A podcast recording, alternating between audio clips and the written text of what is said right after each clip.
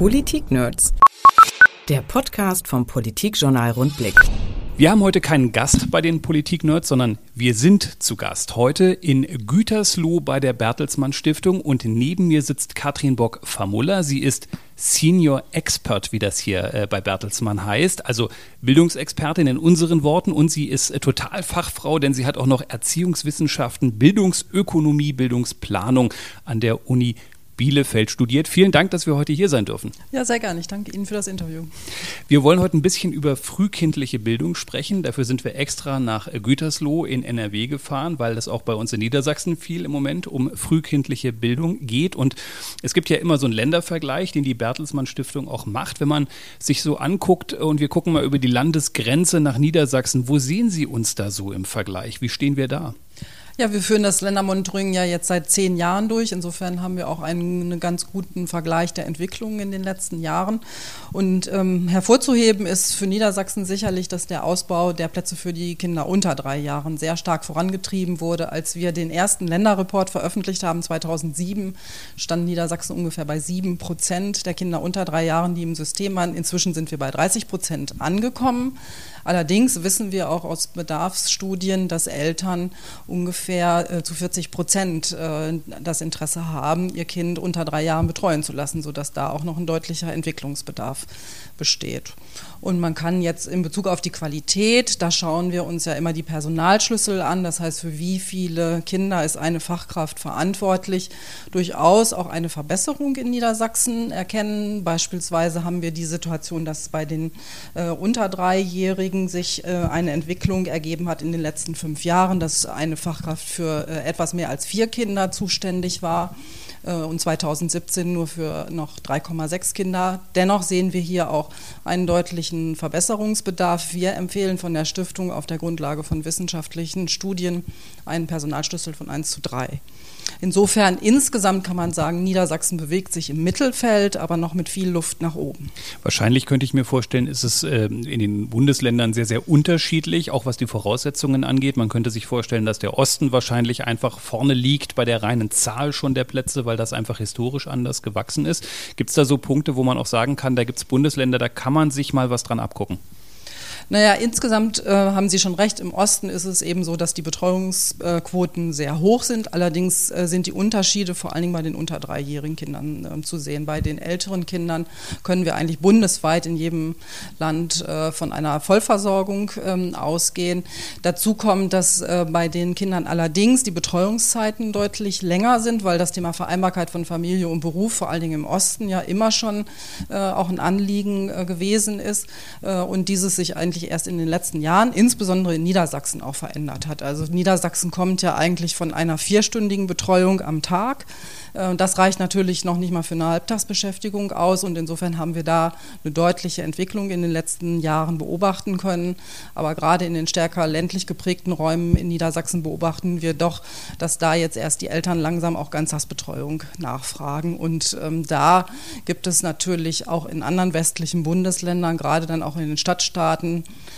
Situationen, dass man sagen kann, hier ähm, ist das Angebot schon deutlich äh, weiterentwickelt. Aber vor dem Hintergrund des derzeitigen Fachkräftemangels ist das natürlich auch gerade in Niedersachsen ein Thema, was sehr schwer umzusetzen ist. Sie haben gerade den Personalschlüssel äh, angesprochen. Wenn man manchmal in so einen Kindergarten heute reingeht, dann hatte ich oft so den Eindruck, naja, also so richtig anders als zu meiner Zeit ist das eigentlich gar nicht. Wir reden heute viel über frühkindliche mhm. Bildung. Damals gab es den Begriff vielleicht noch nicht so richtig. Äh, aber wenn ich gucke, was wird dann am Tag eigentlich wirklich da gemacht und vor allen Dingen, wie wenige Menschen müssten denn da dann was machen? Äh, Habe ich den Eindruck, ja, so groß ist der Unterschied im Vergleich zu vor 20 Jahren gar nicht. Wie ist Ihr Eindruck? Naja, erstmal muss man natürlich sagen, die öffentliche Aufmerksamkeit ist nach PISA extrem gestiegen für diesen Bereich, insbesondere mit Blick auf die Betreuungsaufgaben, die Kitas erfüllen sollen. Und in Niedersachsen gibt es, wie auch in jedem anderen Bundesland, so etwas wie einen Orientierungsplan oder Rahmenplan, äh, woran sich die pädagogische Arbeit in den Einrichtungen auch orientieren soll.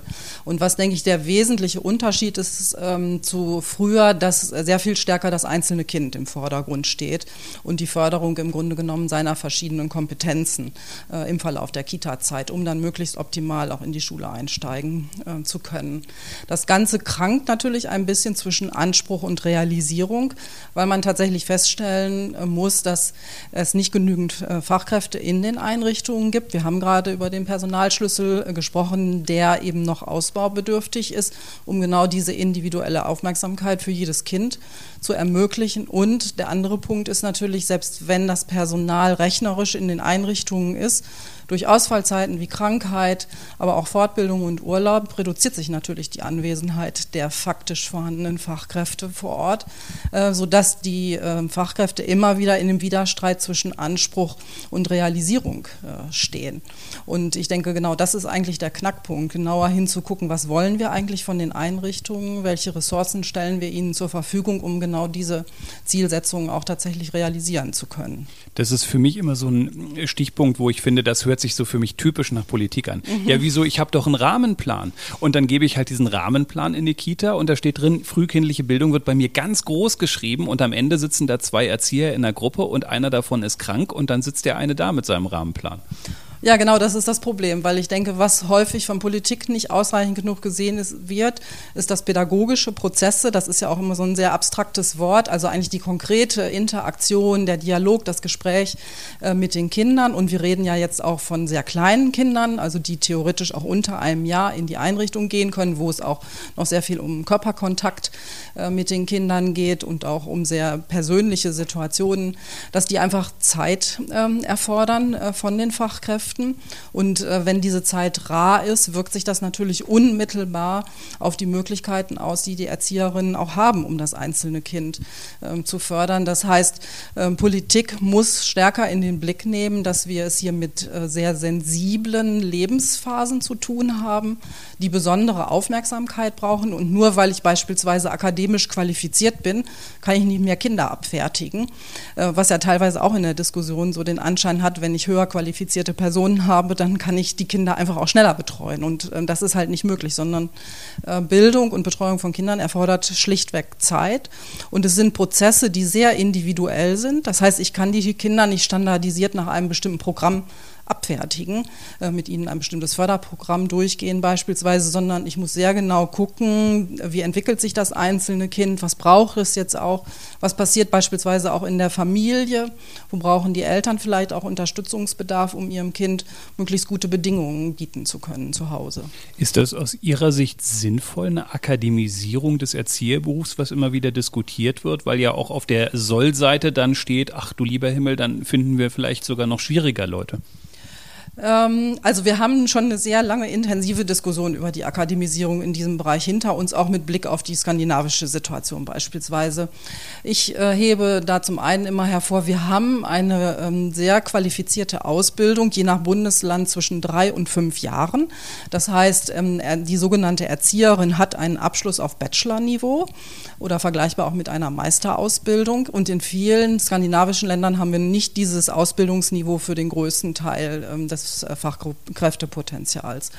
So, ähm, gleichzeitig ist es natürlich so, dass mit den steigenden Anforderungen auch äh, das Aufgabenprofil sich so verändert hat, dass man durchaus sagen kann, eine stärkere wissenschaftliche Fundierung auch der Tätigkeiten ist durchaus bedeutsam, muss aber nicht von 100 Prozent des ähm, Fachkräftepotenzials erbracht werden, sodass wir immer sagen, ein gewisser Anteil wissenschaftler qualifizierter äh, Fachkräfte kann durchaus sinnvoll sein, insbesondere auch in Leitungsfunktionen beispielsweise, die ja sehr zentral äh, sind. Aber wir haben mit der Erzieherinnenausbildung, Erzieherausbildung in Deutschland ein sehr gutes äh, Fundament, was sicherlich weiterentwickelt werden muss, aber meines Erachtens im internationalen Vergleich durchaus konkurrenzfähig ist. Was in der Kita möglicherweise schiefgelaufen ist, äh, sieht man man ja ganz oft erst in der ersten Klasse. Äh, da sieht man dann auf einmal 25 äh, Kinder in der Klasse und manchmal kann man schon sehen, in welche Richtung es möglicherweise bei einem Kind in den nächsten vier Jahren gehen könnte, weil die Grundvoraussetzungen schon so unterschiedlich sind. Fehlt uns vielleicht auch so ein bisschen das Prüfelement äh, in den Kitas selbst, um herauszufinden, ähm, wie kann ich es hinkriegen, dass die Kinder möglichst wirklich mit den gleichen Startchancen in die Grundschule kommen? Na, ich würde sagen, ähm, da ist vielleicht ein Aspekt ähm, oder eine Erwartung nicht so, wie man sie tatsächlich an Kinder auch stellen kann. Kinder sind, auch wenn sie beispielsweise sechs Jahre alt sind, von ihrem Entwicklungsstand einfach immer sehr unterschiedlich. Und sie werden niemals alle Kinder, auch durch die beste Förderung im Alter von sechs Jahren, auf, den, auf das gleiche Kompetenzniveau bringen können. Das heißt, ähm, an der Stelle ist äh, auch Schule gefordert, zu sagen, die Kinder sind einfach sehr individuell in dem, was sie mitbringen und sie brauchen individuelle Unterstützung. Unterstützung. Gleichwohl entlässt das natürlich nicht das Kitasystem, Kinder möglichst in ihren vielfältigen Entwicklungsmöglichkeiten äh, zu fördern, soweit es äh, geht und äh, dabei zu unterstützen. Es gibt natürlich, sage ich mal, so etwas wie Grundvoraussetzungen und wir haben ja auch die Schuleingangsuntersuchungen, die feststellen, wie ist beispielsweise die sprachliche Entwicklung eines Kindes ähm, und wenn die ähm, Kitas hier besondere Unterstützung leisten sollen, sind wir natürlich wieder bei dem Thema Personal. Also ist das Personal tatsächlich vorhanden, um Kinder genauso individuell in den Blick nehmen zu können und es dann insbesondere auch im letzten Jahr vor der Schule äh, besonders fördern zu können, wobei ich immer darauf hinweise, die Entwicklung der Kinder beginnt nicht erst im letzten Jahr vor der Schule sondern die Kinder sind heutzutage in der Regel mindestens drei Jahre in der Kita. Das heißt, wenn theoretisch ähm, die Fachkräfte die Möglichkeiten haben, bieten diese drei Jahre äh, für die Kinder optimale Voraussetzungen, um gefördert zu werden, um dann eben mit dem, was sie ähm, leisten können, auch in die Schule einzusteigen. Und dann ist es Aufgabe der Schulen individuell weiter mit ihnen zu arbeiten. Dann lassen Sie uns doch mal ähm, kurz über das Personal sprechen. Wir hören ähm, von den Trägern, schwierig Personal zu finden, aber das hören wir natürlich ehrlicherweise nahezu in jeder Branche. Äh, mhm. Mittlerweile ist es schwierig, Personal zu finden. Wir wissen, da wird nicht gerade überbezahlt. Wir wissen, der Job ist anstrengend. Ähm, wir wissen, ich finde schwer Männer für den Job. Ähm, wo, wo sind die Stellschrauben aus Ihrer Sicht, die gedreht werden müssten, um da auch im Wettbewerb mit anderen Berufen möglicherweise möglicherweise auch mal einen Schritt voranzukommen. Ja, ich finde das sehr spannend, äh, weil ich glaube, die Konkurrenz ist extrem äh, scharf geworden. Ich ähm, hatte vor kurzem mit äh, meiner Tochter ein Gespräch darüber, die so die Erfahrung geschildert hat, wie ist es denn da auch jetzt in die Ausbildung oder in die Uni einzusteigen. Und einhellige Meinung war, also das Kita-System ist absolut unattraktiv, weil ähm, schon die Ausbildungsbetriebe in Niedersachsen, wo ich auch privat wohne, äh, bei 1000, 1200 Euro Ausbildungsvergütung einsteigen und gleich schon bei äh, Unterschreiben des Ausbildungsvertrags eigentlich einen unbefristeten Arbeitsvertrag ähm, mit äh, anbieten. Das heißt, wenn ich dann äh, in die Fachschule eintrete, äh, muss ich manchmal sogar noch Schulgeld bezahlen, aber ich bekomme natürlich keine Ausbildungsvergütung und das ist gerade für die Schülerinnen und Schüler, die äh, zum Beispiel das Abitur auch erworben haben, völlig unattraktiv. Das ist ähm, sozusagen schon der Einstieg im Grunde genommen. Und dann haben Sie äh, schon erwähnt, äh, später, wenn ich dann im Beruf bin, wenn ich diese Ausbildung äh, gemacht habe, habe ich relativ unattraktive Arbeitsbedingungen, weil das Gehaltsniveau vergleichsweise niedrig ist. Und die erwähnten Personalschlüssel und so weiter sind natürlich auch Arbeitsbedingungen, die wiederum die Arbeitssituation für die Fachkräfte äh, an der Stelle schlechter machen. Ähm, dann gibt es wenig Unterstützungssysteme. Wir wissen, mit der Ausbildung ist es nicht getan. Man braucht berufsbegleitende Qualifizierung und Beratung, sowohl für die Leitung als auch für die Fachkräfte. Diese Systeme sind sehr unterentwickelt insgesamt. Das heißt, die Fachkräfte fühlen sich auch alleingelassen in der herausfordernden Alltagsarbeit, äh, die sie haben, sodass jeder junge Mensch sich im Grunde genommen fragen muss, ich muss schon viel in die Ausbildung investieren, ähm, ich habe ähm, relativ niedrige Gehaltsstrukturen und der Job ist extrem anstrengend. Das heißt, im Moment lebt dieser Berufszweig eigentlich davon, ich sag mal, von sowas wie Idealismus und Begeisterung mit kleinen Kindern äh, zu arbeiten und die auch äh, in ihrem Lebensweg zu begleiten. Aber ob das für die äh, Fachkräfte, die wir in naher Zukunft brauchen, ausreichend ist, möchte ich mal in Zweifel stellen. Dann lassen Sie uns doch gleich über das Thema Geld mal sprechen. Also die Große Koalition in Niedersachsen lobt sich ja im Moment ganz toll selbst und sagt, super, wir haben diese Kita-Beiträge abgeschafft, ihr müsst überhaupt kein Geld mehr bezahlen. Wenn ich das nehme, was Sie gerade gerade gesagt haben, könnte ich jetzt mal die steile These aufstellen, naja, vielleicht hättet ihr das Geld besser genommen und mal eure Erzieher ein bisschen besser bezahlt, ein bisschen Fachkraft drumherum auch aufgebaut, dann hättet ihr weniger Fachkräftemangel, die Eltern würden was bezahlen, aber ihr hättet weniger Probleme. Ja, man kann, denke ich, äh, zunächst zumindest feststellen, äh, zur Beitragsfreiheit, die Qualität der Kitas wird sich dadurch nicht äh, verbessern. Und was meines Erachtens unterschätzt wird, ist, dass wir zum einen natürlich enorm investieren müssten, um die Ausbildungskapazitäten zu vergrößern, auch ähm, in Niedersachsen. Und das heißt auch nicht nur mehr Plätze schlicht in den Fachschulen beispielsweise oder auch in den Studiengängen zu bauen, sondern wir brauchen beispielsweise auch mehr Fachlehrer. Wir haben zu wenig Ausbildungskapazitäten für die Fachlehrer, die dann später praktisch äh, die zukünftigen Erzieherinnen ausbilden äh, sollen an der Stelle. Und ähm, insofern äh, setzt sich diese Kette der Mittel, die wir brauchen, Ausbildungsgeld abschaffen, beispielsweise Ausbildungsvergütung, auch für die, ähm, die ganz neu in das Ausbildungssystem äh, eintreten, weil es gibt ja inzwischen Modelle für berufsbegleitende Qualifizierung für Quereinsteiger, dass die durchaus schon etwas Unterstützung erhalten, aber im Grunde genommen müssten wir alle in den Blick nehmen, die in Ausbildung äh, treten. Dann äh, die Unterstützungssysteme äh, im Beruf.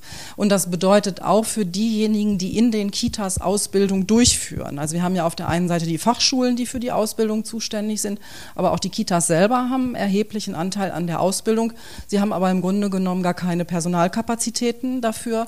Die Landesregierung hat ja jetzt ein Programm aufgestellt für die Qualifizierung, das sogenannte äh, Praxismentoring der Personen. Aber das ist auch ja noch ein Programm und es ist nur die Qualifizierung und nicht die Personalressourcen, die sie überhaupt brauchen um diese Tätigkeit in den Kitas ausfüllen zu können. So, das heißt, es gibt eine Vielzahl von äh, Mitteln, die wir bräuchten, um alles äh, zur Gewinnung, äh, Qualifizierung und auch Bindung von Fachkräften tatsächlich finanzieren äh, zu können. Äh, und wenn ich das jetzt der Beitragsfreiheit gegenüberstelle, kann ich halt sagen, das ist eine sozial- und familienpolitische Maßnahme, um Familien zu entlasten. Sie verändert aber nicht die Situation äh, in den Kitas an der Stelle.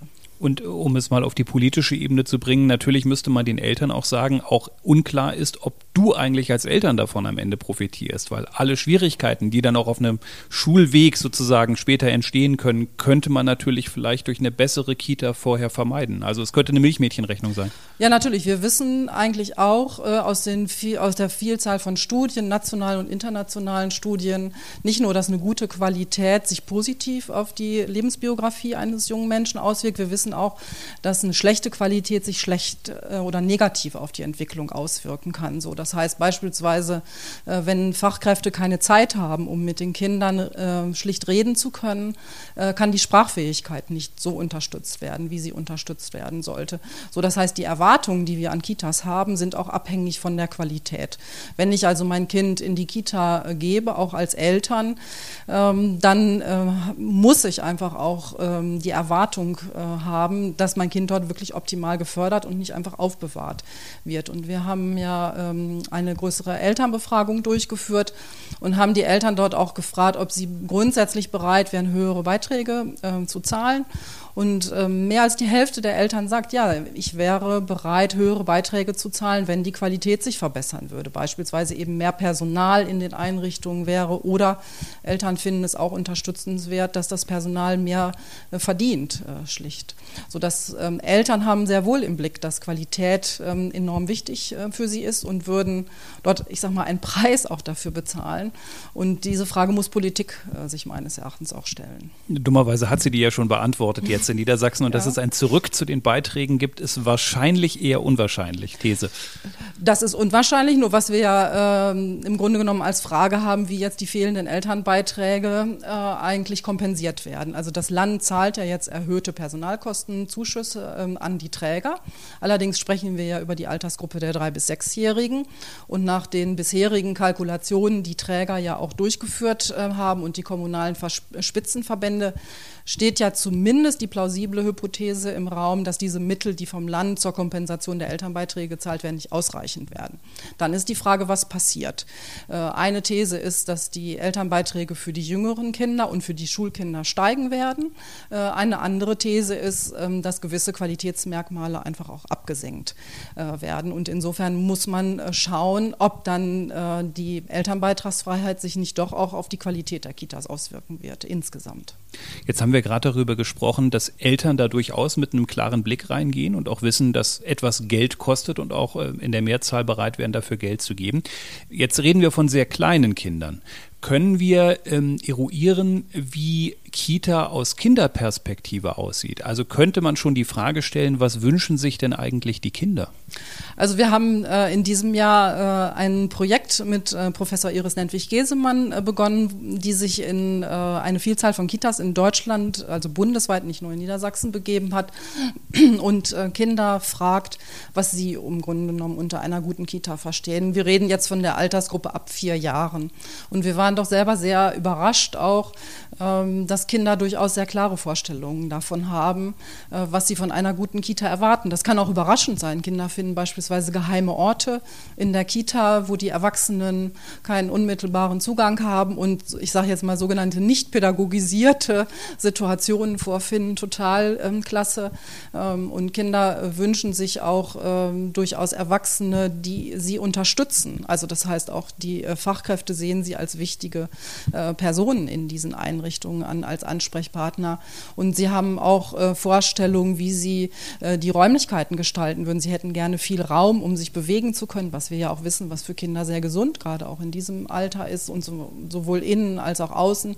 Das heißt, ähm, insgesamt äh, ist es auch schon sehr sinnvoll und das ist unsere Zielsetzung, Kinder nicht einmalig zu befragen, sondern Fachkräfte so zu qualifizieren, dass sie mit den Kindern regelmäßig in ihren Einrichtungen auch fragen können, was wäre denn aus eurer Sicht eigentlich eine Weiterentwicklung in unserer Kita, die wichtig ist. Aber dafür brauchen Sie Personal, ausreichend Personal und Sie brauchen wieder qualifiziertes äh, Personal.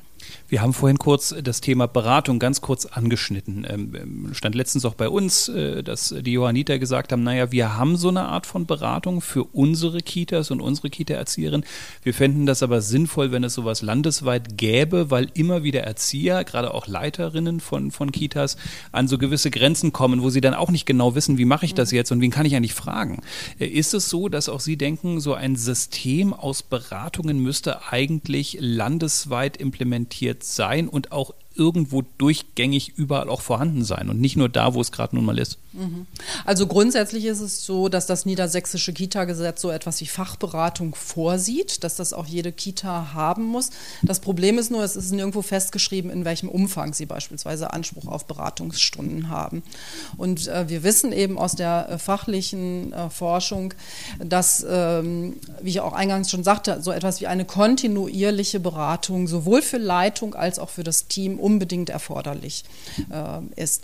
Und die Frage ist eben, wie kann man das gewährleisten? Die äh, Idee, was auch in Modellversuchen gemacht wurde, ist, es gibt eine Person, die für eine überschaubare Anzahl von äh, Kitas, also wir reden ja jetzt teilweise dann von 50 oder noch mehr Kitas, für die eine Fach Beraterin oder Fachberater dann zuständig ist.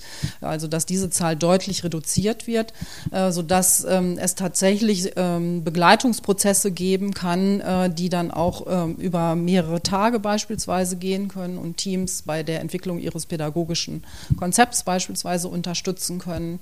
Und dass äh, dieses System müsste im Grunde genommen trägerübergreifend implementiert werden, weil größere Träger haben natürlich solche Fachberatungen, aber insbesondere Träger, die nur wenige Einrichtungen haben, äh, können sich das teilweise finanziell in diesen Größenordnungen schlicht nicht leisten.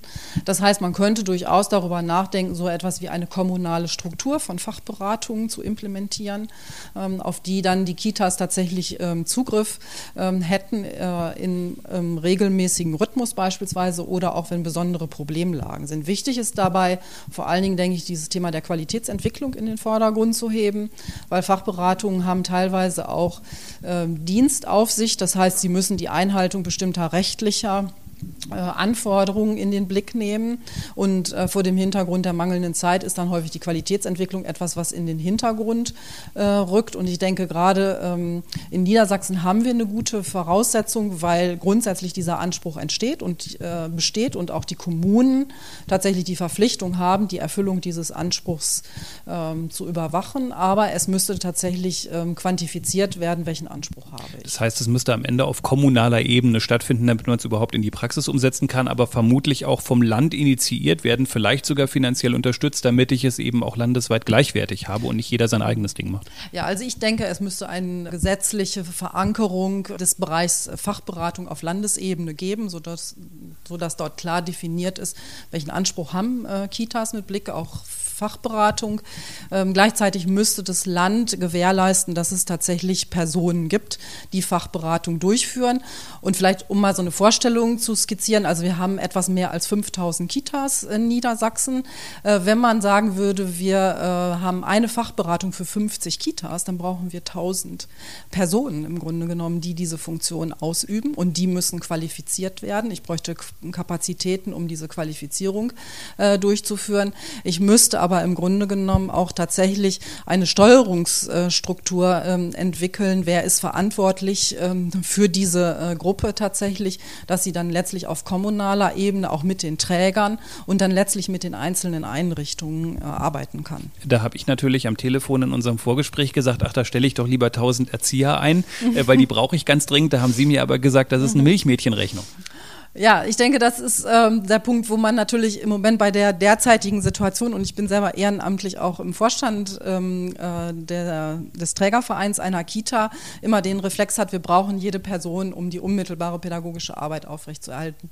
Es ist aber gleichzeitig so, ich muss mir auch überlegen, wie ähm, kann ich, ich sage das inzwischen schon, Personalpflege betreiben in den Einrichtungen. Das heißt, das Personal, das jetzt in den Einrichtungen ist, leidet natürlich massivst unter den äh, schwierigen Arbeitsbedingungen und ich muss auch dieses Personal in den Blick nehmen, wie kann ich es eigentlich unterstützen, dass es A nicht krank wird oder B auch so ähm, erschöpft ist äh, von der Arbeit oder auch keine Freude mehr an der Arbeit hat und aus dem System rausgeht, sondern ich muss mir überlegen, wie kann ich gute Arbeitsbedingungen gestalten. Und dazu gehört zum Beispiel auch so etwas wie berufsbegleitende Beratung, die Teams äh, dabei zu unterstützen, wie sie unter diesen schwierigen Arbeitsbedingungen einerseits gute Bildungs- und Entwicklungschancen für Kinder realisieren können, aber gleichzeitig auch die Arbeitsbelastung so gestalten können, dass die Teams, die wir vor Ort haben, arbeitsfähig bleiben, auch in Zukunft.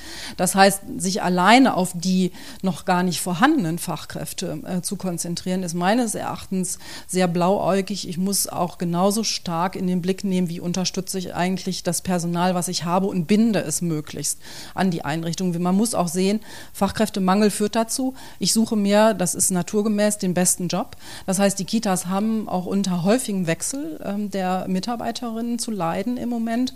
Äh, und das macht es extrem schwierig, eine kontinuierliche Arbeit vor Ort auch leisten zu können. Für die Kinder bedeutet das immer wieder ein Wegbruch des Personals und so weiter und so fort, ähm, sodass ich an dieser Stelle tatsächlich ähm, deutlich äh, empfehlen würde, äh, noch viel mehr hinzuschauen, wie kann ich eigentlich äh, die Arbeitskräfte vor Ort auch aktiv unterstützen.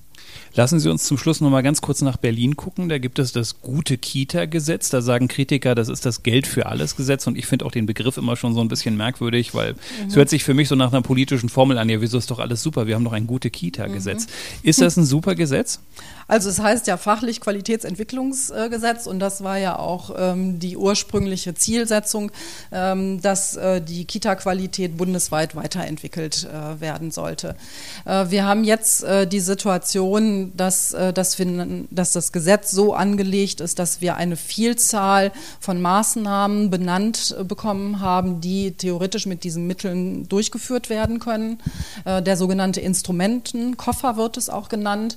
Ähm, die die Grundidee dahinter ist, jedes Bundesland hat andere Baustellen und das ist sicherlich auch richtig. Wie wir gesagt haben, der Osten hat massive äh, Ausbaubedarf im Personalschlüsselbereich beispielsweise, während in den westlichen Bundesländern die Prioritäten vielleicht im Leitungsbereich eher liegen würden, äh, sodass äh, da Länder sicherlich eine Flexibilität brauchen, wofür sie Bundesmittel äh, einsetzen können. Gleichzeitig haben wir aber die Situation, ähm, dass wenn die Länder entscheiden ähm, können, in welche welche Richtung sie gehen, wir uns irgendwann fragen müssen, gibt es trotzdem eine Angleichung, beispielsweise der Personalschlüssel. Deshalb sagen wir als Bertelsmann Stiftung, es gibt so bestimmte Eckpfeiler wie Personalschlüssel, Leitungsausstattung. Ähm, da sollten ähm, Standards formuliert werden, die mittelfristig dann alle Bundesländer erfüllen müssen, beziehungsweise eben vielleicht jetzt auch schon erfüllen und dann die Mittel an anderer Stelle auch verausgaben können. Aber wenn wir ohne Orientierung, sage ich mal, ähm, jetzt dieses Qualitätsentwicklung Entwicklungsgesetz in die Umsetzung äh, gehen lassen, dann ist es meines Erachtens ein Fahrstuhleffekt zu erwarten. Das heißt, alle fahren höher in der Qualität, aber die Unterschiede bleiben möglicherweise bestehen. Und der andere Punkt ist, dass die Länder ja auch die Beitragsfreiheit äh, finanzieren können mit diesen Mitteln, sodass im Grunde genommen diese ja eher familien- und sozialpolitische Maßnahme dann über Mittel, die eigentlich zur Qualitätsentwicklung äh, formell benannt worden sind, einsetzen können, sodass an dieser Stelle auch kein Effekt zu erwarten ist. Und äh, der Punkt ist ja, dass bisher eine Befristung quasi dieses Gesetzes vorgesehen ist. Das heißt, es fehlt ähm, eine Dauerfinanzierung ähm, an der Stelle und Bundesländer werden sich natürlich überlegen, investiere ich jetzt in verbesserte Personal Personalschlüssel beispielsweise und gehe damit eine längerfristige Verbindlichkeit der Finanzierung ein, die eben auch über 2022 hinaus reicht. Oder investiere ich die Mittel eher in Fortbildungsmaßnahmen beispielsweise, die ich dann auch auslaufen lassen kann, wenn es keine Bundesmittel mehr gibt. Sodass ähm, wir von der Bertelsmann Stiftung hier durchaus Verbesserungsbedarf sehen. Man muss natürlich sehen, es ist ein Schritt in die Bundesbeteiligung an der Stelle äh, durch das Gesetz. Und die wird ja seit Jahren ähm, gefordert im Grunde genommen, weil der Bund sich zwar im Bereich des U3-Ausbaus beteiligt hat, aber nicht tatsächlich an der Qualitätsentwicklung sodass äh, man sicherlich äh, das begrüßen muss äh, in der Erwartung, dass es hier einfach auch eine Weiterentwicklung des Gesetzes in der Beratung jetzt noch gibt. Lassen Sie uns zum Schluss uns einen kleinen Traum erfüllen und in die Fiktion gehen. Ähm, Sie werden Ministerin im MFK, im Ministerium für frühkindliche Bildung. Das wird neu eingerichtet in Niedersachsen. Und Reinhold Hilbers hat zufälligerweise noch eine Milliarde gefunden, die er jedes Jahr zur Verfügung hat und Ihnen gibt. Und Stefan Weil sagt Ihnen, Frau Bock von Müller, Sie können alles machen, was mhm. Sie machen wollen. Legen Sie los. Was machen Sie? Mhm. Ja, ich würde etwas machen, was wir äh, in Brandenburg, da beschränkt nur auf das Thema Kita-Finanzierung gemacht haben. Wir haben ein Dialogforum eingerichtet. Und äh, in diesem Dialogforum waren äh, vom Ministerium über die Kommunen, Träger und auch die Kitas und die Eltern alle beteiligt und haben zunächst eine Vision entwickelt, welche frühkindliche Bildung wollen wir eigentlich in unserem Bundesland. Äh, und wir haben dann berechnet, was würde es eigentlich kosten, dieses Gesetz umzusetzen umsetzen? Ähm, welche Finanzierungs- und sonstigen Strukturen brauchen wir tatsächlich, um das realisieren ähm, zu können? Und dann würde ich fragen, und wie viel Geld haben wir nun zur Verfügung, um unseren Traum umzusetzen? Ähm, das äh, hilft meines Erachtens dazu, auch ein bisschen realistischer zu werden, weil wir müssen auch bei pädagogischer Arbeit in den Blick nehmen, was wollen wir und was können wir uns leisten? Äh, und dann auch äh, tatsächlich so planen, dass wir den Eltern und ähm, Kindern das anbieten, was wir auch umsetzen können auf Landesebene. Bundesebene. Ich würde sagen, Sie wären am Anfang die liebste Ministerin des Finanzministers. Der würde sagen, ich gebe ihr eine Milliarde und sie macht ein Dialogforum. Und danach wären Sie aber wahrscheinlich die unbeliebteste ja, Ministerin. Genau. Wir waren heute zu Gast in Gütersloh bei Katrin Bock-Vermuller. Sie ist Bildungsexpertin bei der Bertelsmann Stiftung. Vielen Dank, dass Sie hier zum Mikrofon gekommen sind. Ja, vielen Dank. Politik-Nerds. Mehr Infos unter rundblick-niedersachsen.de